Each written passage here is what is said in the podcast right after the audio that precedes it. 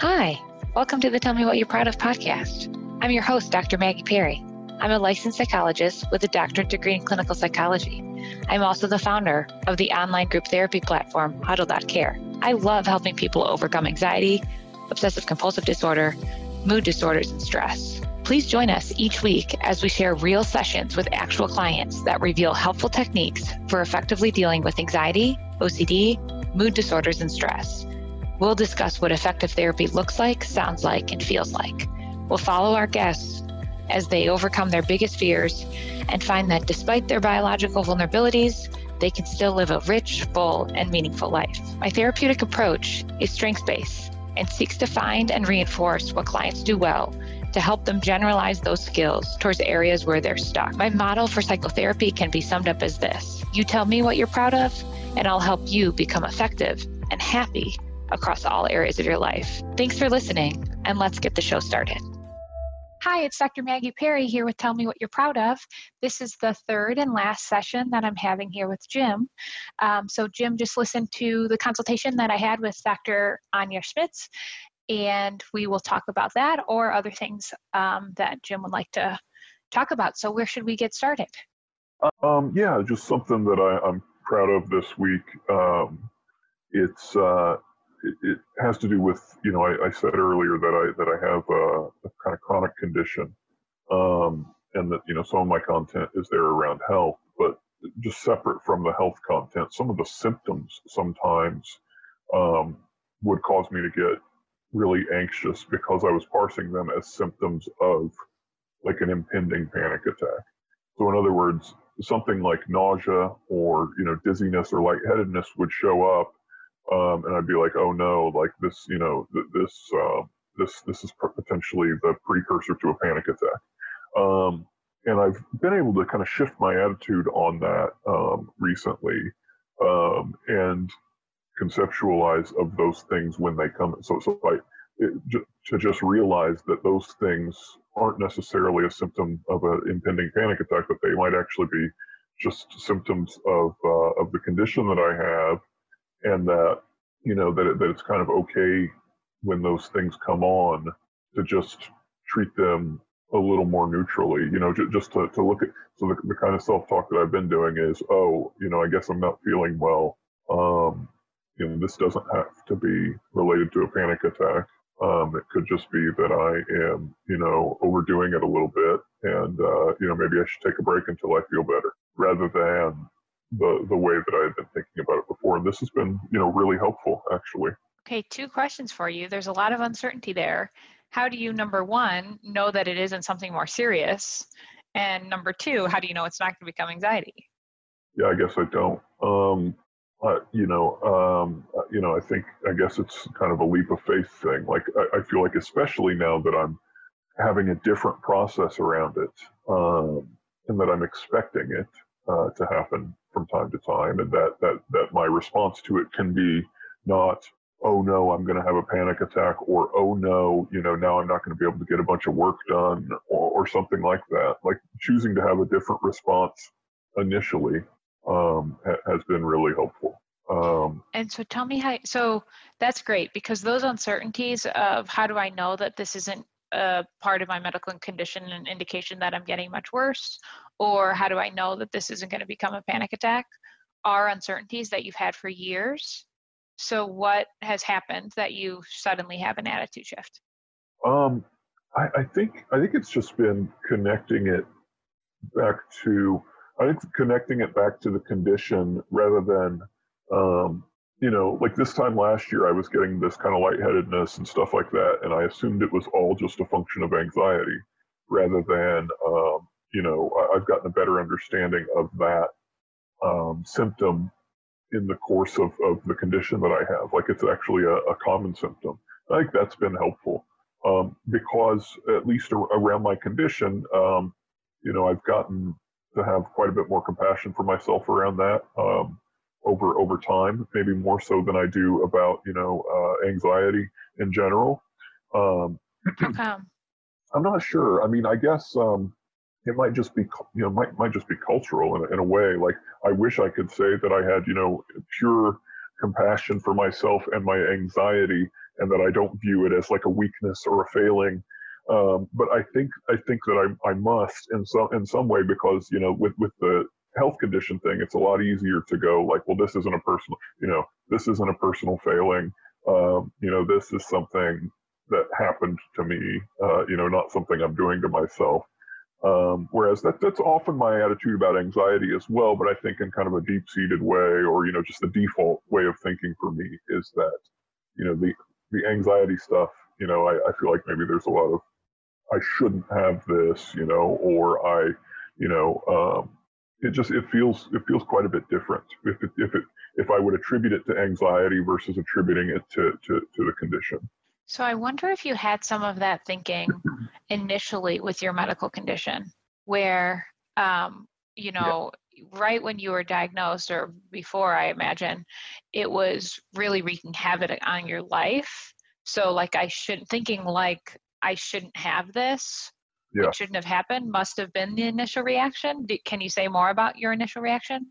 Yeah, it definitely was. Like like I thought, um, you know, that that basically that that my ability to deal with it would be a function of like my strength or, or you know my ability to persevere rather than um, you know something external you know ra- rather than rather than something uh, about the condition itself right so yeah no i think early on and so that's what i mean i kind of had developed uh, more muscle around talking to myself about my condition in a more compassionate way you know and viewing it as as something sad that happened, um, you know, something something I can be sad about, and uh, you know, something I can say is you know not particularly fair, um, and and but then not blame myself for it. Um, you know, this is a genetic plus environmental thing. Like I didn't do anything, but then you know, a lot of that same logic applies to anxiety actually as well. But somehow, um, you know, I guess I it, it's just a little bit harder um, it's probably due to you know things like culture and stuff like that. I think it's it, but it, it has been a little harder to be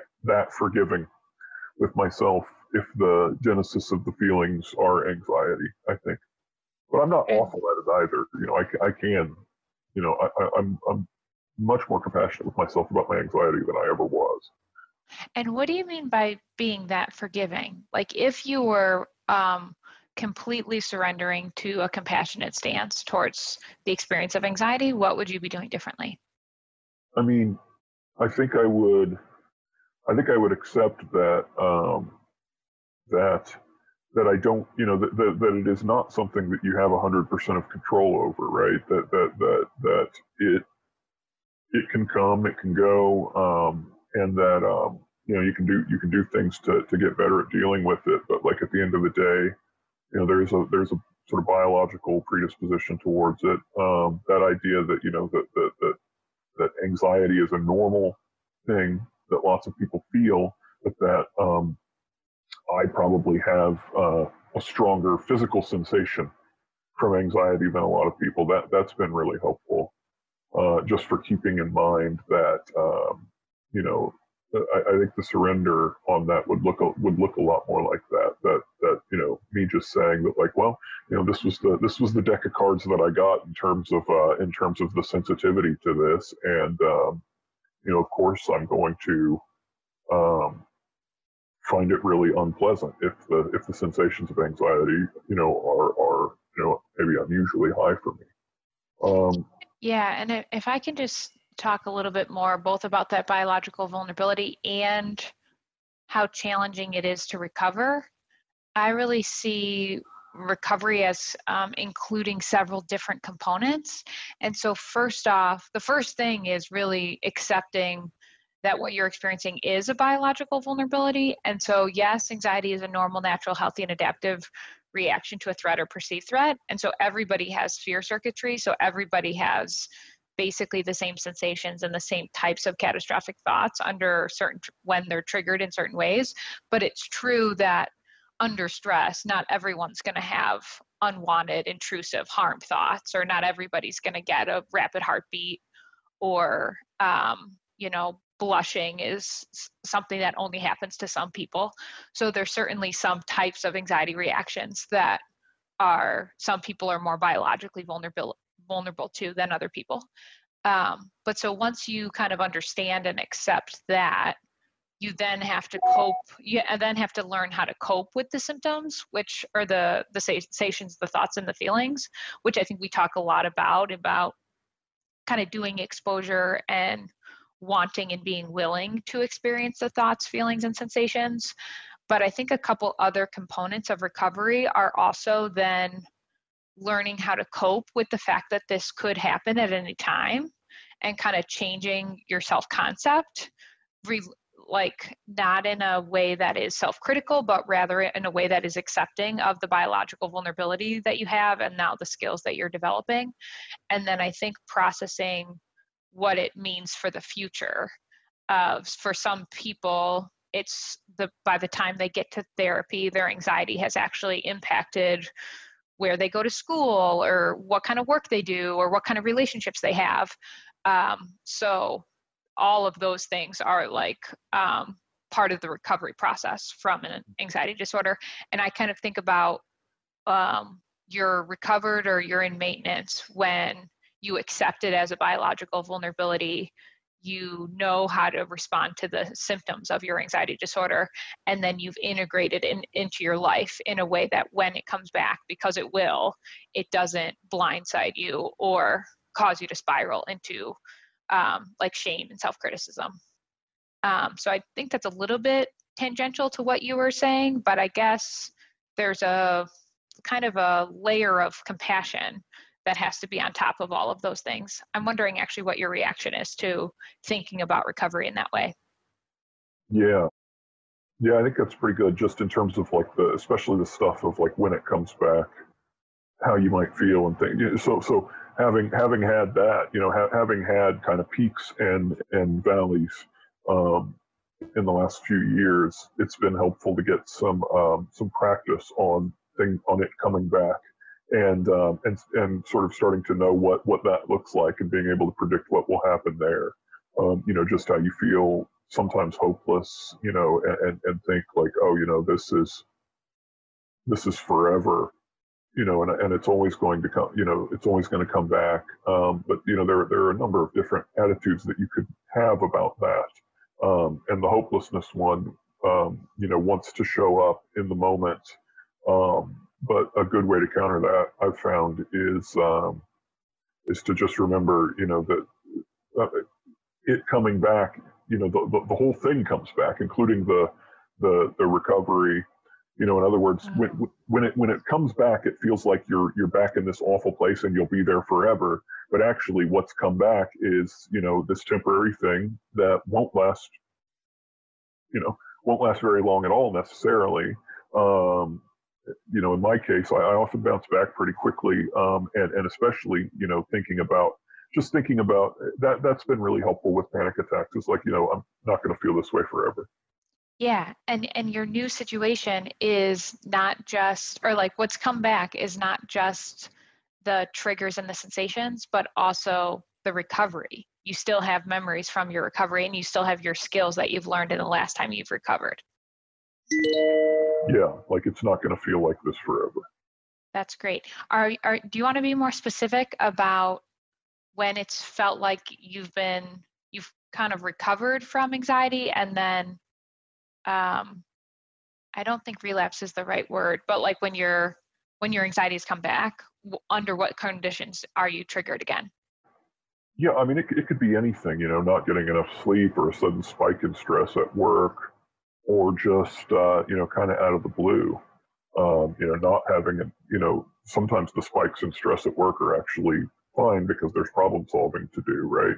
Um, you know, sometimes it comes back when there are no problems. To, you know, when, when, when the number of problems to solve has, has gotten suddenly low, you would think that that would be a good, a good time to relax, but that's often a good time for anxiety to show up as well. Um, and, and, so, yeah, so, so that often happens. And just keeping in mind that, uh, you know, none of this so far for me has been permanent. You know, I've never had a particular feeling last more than a week. That's really compassionate that uh, even a week doesn't feel like too long for you. Can you say right. more about that? Yeah, I mean, and, and it can, you know, a, a, week is plenty of time to, to be really, really miserable. But just, yeah, the idea that, um, Well, because I think for me, a lot of the fear early on was like, oh, this is forever. You know, this is this is the new normal, uh, or you know, I'm going to feel like this forever. Uh, that has been uh, a, a, good thing to get perspective about. Um, you know, that that it's it's I think it's probably pretty unusual for someone to feel something forever. You know, whether that's happiness, you know, um, you know, at least for for happiness, you know, you, humans have evolved, uh, you know, hedonic adaptation where you can't, you know, whatever makes you happy will will not make you happy forever.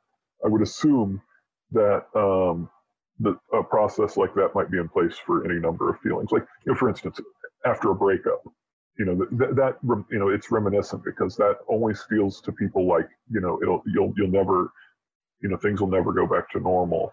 Um, you know, uh, when you're a, a teenager and your first relationship ends, but you know, eventually it does.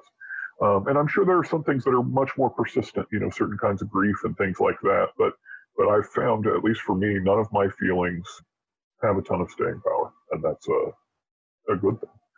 Yeah, there's a couple things I want to say about that. First off, yeah, the one um, one foundational principle is that the nature of life is change. So you're never going to have uh, the same sensation, thought, or feeling forever. And even when you're saying uh, about a week, that is like the state of a that's I think you're describing a state, not a sensation, feeling, or um, thought itself. And yeah. I think one way to work through that, if you're if you're in a state right now, um, uh, you know, to people that are listening, is to try to get really, um, really observant of small changes in what you're thinking feeling and sensing um, because oftentimes it'll just it all it all feels like anxiety all the time or it all feels like depression all the time but there is actually a difference between the morning and the evening in yeah. terms of how hungry you are how much energy you have um, how much your arms and legs are tingling like there's just what you're what your mind is preoccupied by. So there is variation. It might be miserable variation, but even attending to the variation can help your mind um, kind of mindfully notice that and then hopefully get out of it. Um, and the other thing that I want to comment on is the way that anticipatory anxiety keeps things going. So in addition to hopelessness, um, as you were describing, like once you're in a, you're experiencing a certain combination of thoughts, feelings, and sensations, if you're feeling hopeless about it and then adding anticipatory anxiety. So saying like this is terrible. I can't handle this and that's helplessness i guess but hopelessness is like this is never going to go away and oh no what if i feel this forever what are the consequences going to be and if your mind is off to the races about what this means for 3 weeks or 3 years or 30 years from now then not only are you not in the moment noticing the variation in your experience but you're also resensitizing yourself to anything else you experience. So if as you think that you get another spike of adrenaline, you're it's going to reinforce the idea that you're going to just keep having it. Mm-hmm. So when people are in an anxious or a mood episode, often what's happening is they're waking up every morning scanning for what they're thinking and feeling and then noticing oh no this is this feels like it did yesterday. This is going to be another bad day. And that reinforces the thoughts feelings and sensations that kept the episode going yesterday also um, do you have thoughts about anticipatory anxiety or like how how the dynamics i just described will will keep people stuck yeah, I'm, I'm kind of glad that you said that that way because it, it makes me uh, able to say something I said earlier a lot more accurately. I wouldn't have the same feeling for a week, like you said. I, I think, you know, for me, like a panic attack is like uh, an earthquake uh, in, in the sense that, you know, aftershocks are potentially a thing. Like if I have a big panic attack, it kind of echoes for a week or, or so. Um, and that's what I meant by that that kind of feeling feel being stuck in something for a week. But the way it actually is is not you know I'm not having a panic attack for an entire week. Um, it is exactly what you described. You know, scanning for for for certain feelings and uh, you know feeling helpless and hopeless in, in the presence of those feelings. It is you know being worried about my wife going to bed because then I'll be kind of alone with it. Um, you know, if, if I'm staying up later than she is, Um, you know, it, it's all that kind of thing that's going on in that week. So being worried that it's going to happen again is, is often how it plays out. And I think what's interesting is, um, is I think that it does intersect with my condition, you know, somewhat. So, you know, if, if I'm having a particularly um, large amount of lightheadedness and dizziness and stomach upset, which all come together, uh, you know, it's all it's all related to uh, kind of dysautonomia uh, for me. Um, you know, so um, so you know that, that that's a symptom of my condition. So if so early on, I think I think what was happening this time last year is I would get uh, you know I would get a spike of those symptoms, and um, and and you know I would I would panic uh, in the light of those symptoms. Um, but since it was kind of being driven by something un- like an underlying physiological thing, I'd wake up the next day and still feel like my stomach wasn't quite right. You know, I, I lost like 15 pounds last summer um, because my digestion was so slow that every time I every time I ate, you know, it made me feel pretty miserable. Um, and I connected it back to panic. You know, I just wasn't aware, aware of the physiological process. I thought it was all a, a, kind of panic attack thing, and I was worried that if I ate, I'd have a panic attack. Um, so, you know, I, I, I, started eating a lot less. But um, but this whole thing was playing out. You know, I think that initially the physiological thing would drive the initial thing, and then I'd wake up just like you said the next morning, and I'd feel still weird in my stomach, and I'd be like, oh no, like that means this is still going on. I have to be watching out, scared all day that I'm going to have have another panic attack. Um, you know, uh, in the last week or so, I've started to have a lot more lightheadedness um, and, and, some of those digestive issues again, but it has not had the same, hasn't felt nearly as threatening as it did last year. And was there anything, did you actually get new information about your medical condition? Yes, yeah, that, that was part of it, and that helped for sure. Yeah. And was that related to avoidance? Like, is part of accepting your medical condition helped you actually get more information about it so that you can make this discrimination? Yeah, I think so, and, and just other things, you know, that I wouldn't have necessarily done before, like, um, you know, like being more open with, with, you know, friends and family about what is going on with me because I feel less ashamed of it. Right. So that thing last year when this was going on, you know, I'd tell my wife about it um, and tell her, you know, that I was scared and stuff like that.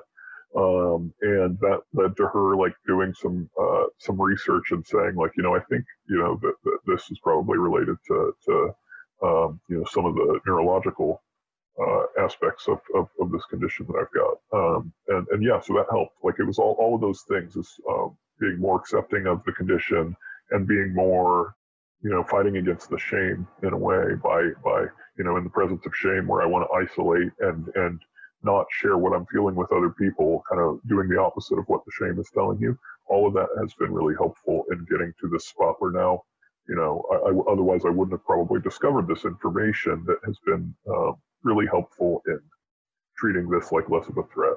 Yeah, all of that's wonderful. And I just want to reinforce it for any medical condition or any psychological condition that um, the symptoms themselves are painful, but then the shame of having it in the first place and then the avoidance around not not telling friends and family that you have it or not telling your physicians exactly what you're experiencing avoiding appointments because of it um, can all make it um, can all make them jumbled to, like anxiety, depression, and then whatever your medical condition can get all jumbled together, and it's hard to figure out um, how to respond to all of it because the way to respond effectively to anxiety and depression is often not counterintuitive, and then the symptoms of medical conditions are often mixed up in anxiety, in anxious and depressive reactions. So the way that you've been able to go towards it and not I don't know if it's not feel ashamed or like let yourself feel ashamed while you were getting more information. Um, sounds like it's just been a really, I don't know, do you want to say more about whether you just let yourself feel ashamed or did the shame dissipate somehow?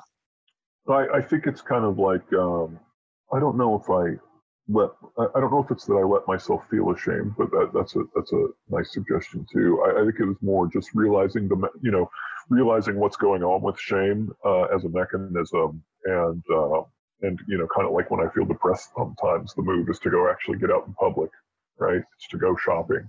Um, you know because that's the opposite of what depression is telling me to do. I think shame is, is one that's a lot like that as well you know where you know if i'm feeling like if i'm feeling embarrassed or, or ashamed of, of feeling a certain way you know exposing myself to uh, to to the, the potential judgment of other people um, is a good idea um, because you know it's it's often actually a much safer place than I than I uh, realized.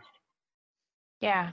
The other thing that I just want to mirror back to you is your ability to describe anxiety, depression, and your medical condition and how they're all both have similar sensation and symptoms and different ones um, is is has greatly improved in the time that I've known you. Can so um, I think that's probably both a, a product of willingness to be vulnerable and actual practice and education. Um, do you want to say more about that change? Have you can you tell that you've changed in that way? Yeah, um, I, I, didn't realize I, I, didn't realize that that's what it looked like from the outside. Um, I know that from the inside, like certain certain things just seem easier to deal with uh, than they did before. Um, and uh, yeah, so so so thanks for saying that first of all, because yeah, I didn't realize that that I had developed that skill uh, enough that it was noticeable on the outside. But um, but yeah, it definitely seems easier in a lot of ways to um, if I'm feeling sick to uh, to have some compassion and just be like, okay, well, you know, then maybe I will have to um, stop working now and take a break. Like I think start we, we did we did work on that, you know, starting uh, two years ago of, of just balance. Balance is a key thing with work. Um, since a lot of my content is around work and achievement and things like that, ultimately, and you know, it's kind of this, uh, you know, uh, various conditions that I have um, getting in the way of that. It's been important for me to um, to be able to recognize, you know, when it's time to stop working um, and to be more okay with um, maybe not getting everything done, maybe not getting everything done perfectly. Yes, that's great. I think it, um, back to the hope conversation, I think what you just said is a really good example of why to maintain hope because many of these concepts seem so vague or elusive that it's hard to know you know there's so many workbooks out there there's self-help programs you can do something like an individual therapy or be, join a group and usually there's some kind of techniques or tips that you can grasp onto and, and try for a little while. And I think the example of setting boundaries related to work two years ago was, was a great place to start. Obviously, that's what I suggested two years ago.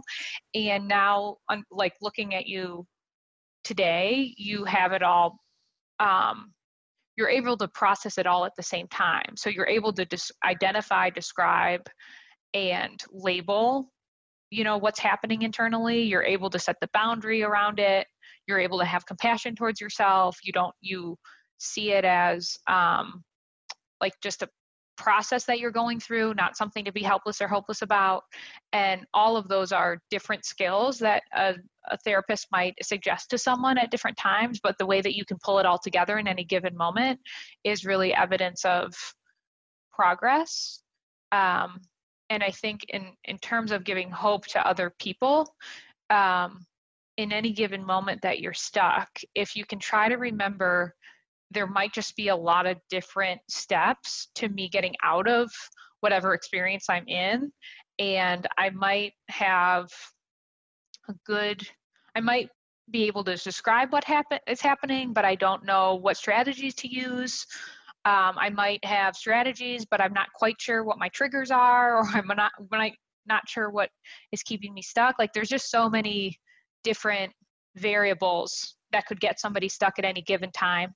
That another way to maintain hope is to just to think maybe I just don't fully understand what's happening right now, and in the future I I might have a clearer picture. Um, yeah. Do you have any thoughts about that? Yeah, that would be um, that that would be a great attitude to have. Um, and uh, yeah, like that might be a goal for me because um, for you know everything I just described was kind of uh, different than that in the sense that um, you know I was able to be more comfortable once I understood. Um, I think it would be interesting if I could be comfortable without understanding. Yeah, I completely agree. Why don't we end on that? Thanks for your time, Jim. Yeah, thank you.